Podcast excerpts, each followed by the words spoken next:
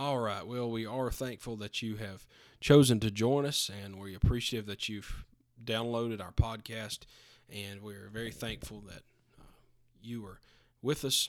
And we pray that something that could be said, uh, especially the truth of God's word, could be beneficial and helpful to you in your walk with the Lord. And we're just excited to continue uh, what we've been studying in Philippians. I don't have a lot tonight, but I do want to share with you what God's put on my heart in a few verses of uh, Philippians. And uh, we want to continue. This is our third uh, message or third thought from Philippians. And we're going to look in Philippians 1, and we'll look in verse uh, verse number 15 through verse number 19. And uh, the Bible says, Some indeed preach Christ, even of envy and strife, and some also of goodwill. The one preached Christ of contention, not sincerely, supposing to add affliction to my bonds. But the other of love, knowing that knowing that I am set for the defense of the gospel. What then, notwithstanding every way, whether in pretense or in truth, Christ is preached, and I therein do rejoice, yea, and will rejoice. Now, I want to think about this really quickly tonight, and I want to look at uh, the, the, the thought provoking teaching that, that Paul is bringing out in, in our minds here. There were certainly some emboldened people in this day. And we see there in verse number 14 that he said that in many of the brethren of the Lord, waxing confident by my bonds, which are much bold, much more bold to speak the word without fear. And so he identifies that there are certainly some folks that are more uh, emboldened by him uh, after he had shared his testimony. That his testimony had reached into the lives of many people and brought them to a point in their in their walk where they recognized and realized that they needed to speak the truth, that they needed to share the truth. And so this takes us to I think back to the point in time in my life when I had started uh, I guess kind of straightening my life up is what you would say, and started trying to serve the Lord again and live for God again. And I really, I really think about this a lot. And uh, as I was thinking about this, my first thought is, is there's a lot of preaching from the wrong spirit. And Paul talks about that, and he says there very clearly that um, some indeed preach Christ of envy and strife, preaching that is not I, is not pointing people to the Lord. That is not trying to get people to come to the cross of Calvary. That's not trying to uh, help be an avenue for the Holy Spirit to convict people to be saved. Preaching that doesn't have that goal, that doesn't have that purpose, is not uh, pre- preaching that's godly. Any kind of alternative agenda that we bring out when we get behind a pulpit to preach the Word of God, if we're out in the world and we're trying to push people or we're trying to talk to people about the Lord, if we are not truly concerned for their souls, but if we're looking for some way or some uh, benefit for us in our whatever it may be with our church or with our group or whoever it is, if it benefits us individually somehow, if that is our goal and that is our purpose for uh, our ministry, that's wrong. We need to make sure that our purpose for calling on people, for visiting people, for praying for people, that that uh, our purpose for preaching and singing is not to uplift ourselves or not to cause contention or issues, but it is rather to call uh, upon the Lord in on behalf of the of his children that have not yet accepted him as his as their savior. And it is important that we realize that our purpose upon this earth is to worship the Lord and evangelize the world that we're walking in and around it is important that we remember that we are reaching people that are being uh, literally being beat over the head by the world. The world is attacking them. The world is fighting them. The world is is is destroying their homes and their lives. They have they don't need to come to church and hear envy and hear strife and hear contention from the pulpit. They don't need to hear that. And Paul is identifying and calling out the people that did those things, that preached in that manner, that preached in that way. Paul is literally calling out these people that are doing this. Unfortunately, there are some people that preach envy and strife. And I got to thinking about that, and I got to think, trying to find a specific example in my life where I found that to be true. And I got to thinking back to uh, my my early days um, in ministry when I first started teaching, uh, not our son, not a Sunday school class, but actually like our, our youth class that we had on Wednesday nights um, in, uh, in at our church. And I was unfortunately uh, very boldened uh, or very emboldened and empowered um, by the witness of others. Like what Paul was saying here is that his, you know, his his bonds uh, made people confident and made them bold to speak. And it's good to be bold and it's good to uh, speak truth, but you've got to make sure that you're doing it from the right spirit. And for me, here I was, and my wife will still tell this story because um, it, it, was an embarrassing time in, in, in my life, and she she resented me for it. Um, but uh, we were having a Wednesday night uh, class with the youth, and you got to understand that I was I was recovering from so much in my life, and I was had faced so many things at such a young age that uh, I had been kind of uh, what what many would call or many would say gung ho about my uh, my attitude towards uh, reaching people or talking to people and I had just I'd gotten so bold I thought about things and I'll just tell it like it is and if nobody likes it then I'll just go home and I'll preach to the uh, to a post and and we'll be all right. But I just got to the in this attitude in this spirit that was uh, it, it, went beyond boldness um, almost in an angry uh, contentious spirit. And I, I taught one night on a Wednesday night, and and you could ask my wife, and she'd tell you as clear as uh, as it, she remembers yesterday. It's funny how uh, our wives remember those things like that. But uh, she she was so frustrated with me and the spirit that I taught with. And in my mind, I was just being bold. I was teaching against drugs and sex and rock and roll, and I was just uh, just letting everybody have it and telling them what the way it was. But it didn't come across that way to her and uh, and I joke with her and I kid with her about how her heart wasn't right at that time. But the fact of the matter is that my heart wasn't right. I wasn't teaching from a spirit of love and compassion. I was teaching from a spirit of anger and contention. And so he says that um, some people they preach that way. They teach that way. That's their spirit.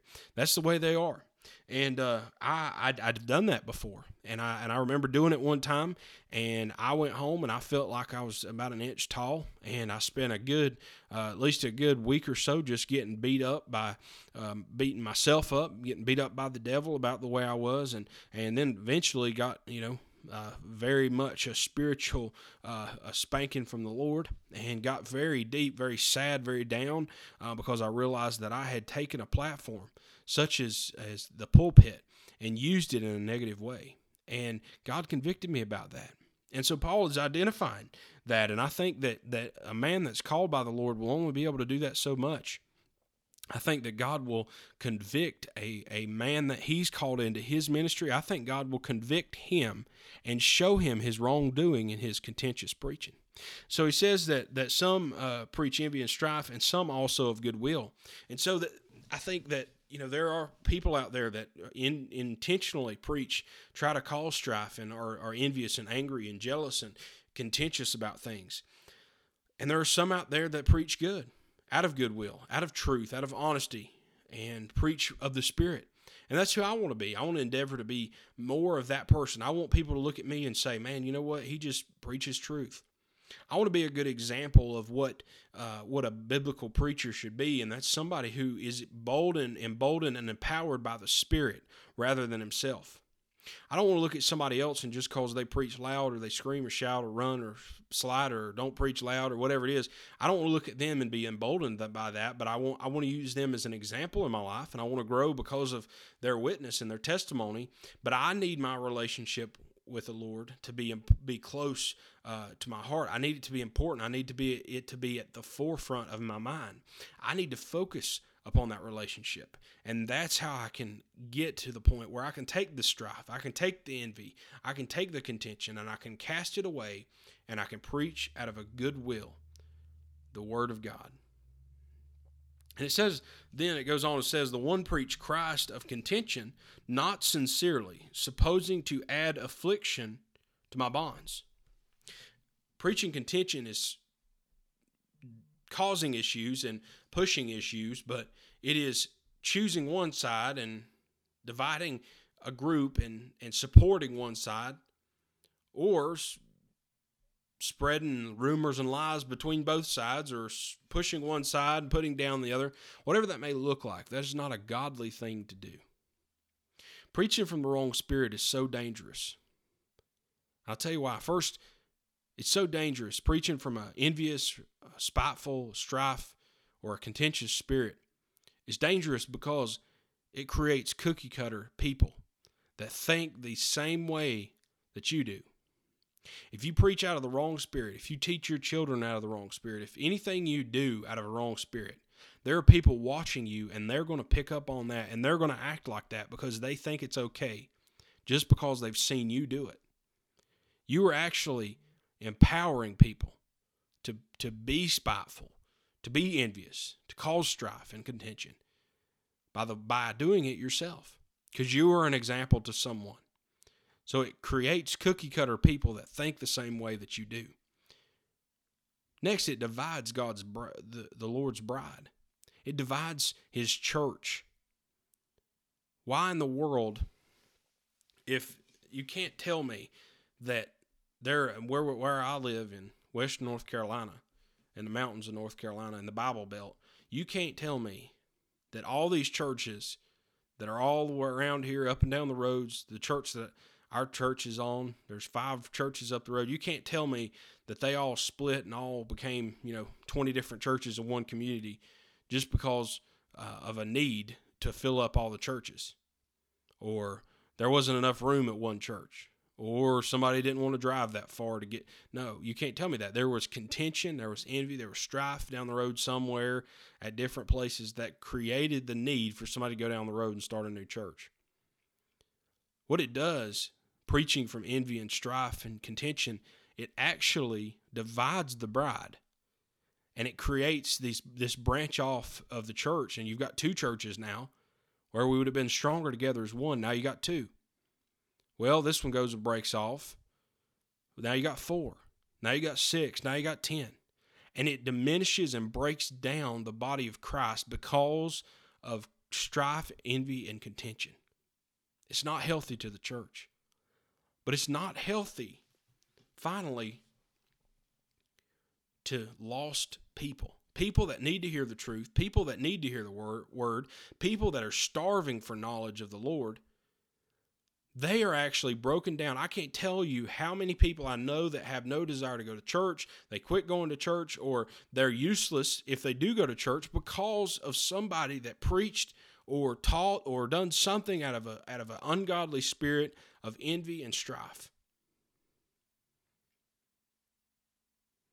When people are gathered together in a spiritual way, it makes them more sensitive, it makes them more vulnerable.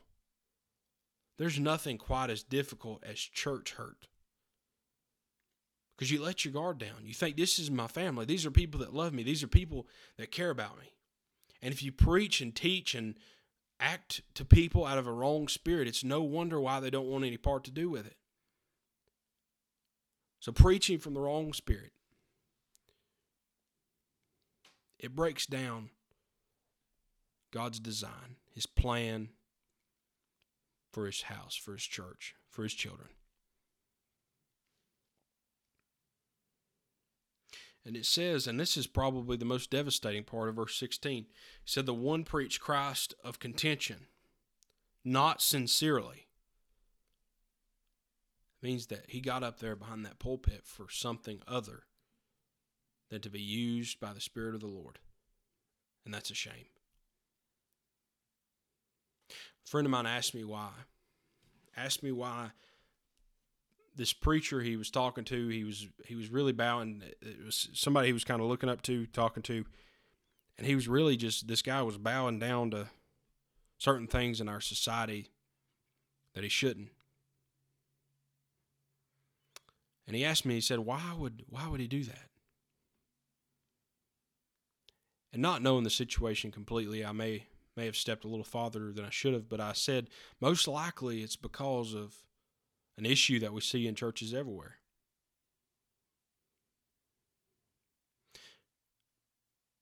The pulpit has been monopolized by churches, by pastors, deacons, you name it. The church has, in some ways, become more about money than it is about seeing lost people get saved.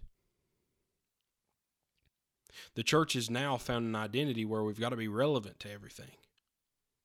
We've got to meet all these standards. And you've got a pastor to be able to stay in power, keep his paycheck coming. He has to create factions. He's got to cause strife and contention. And he's got to side with the people that tithe the most and support them so that they don't get mad and leave and he loses his job.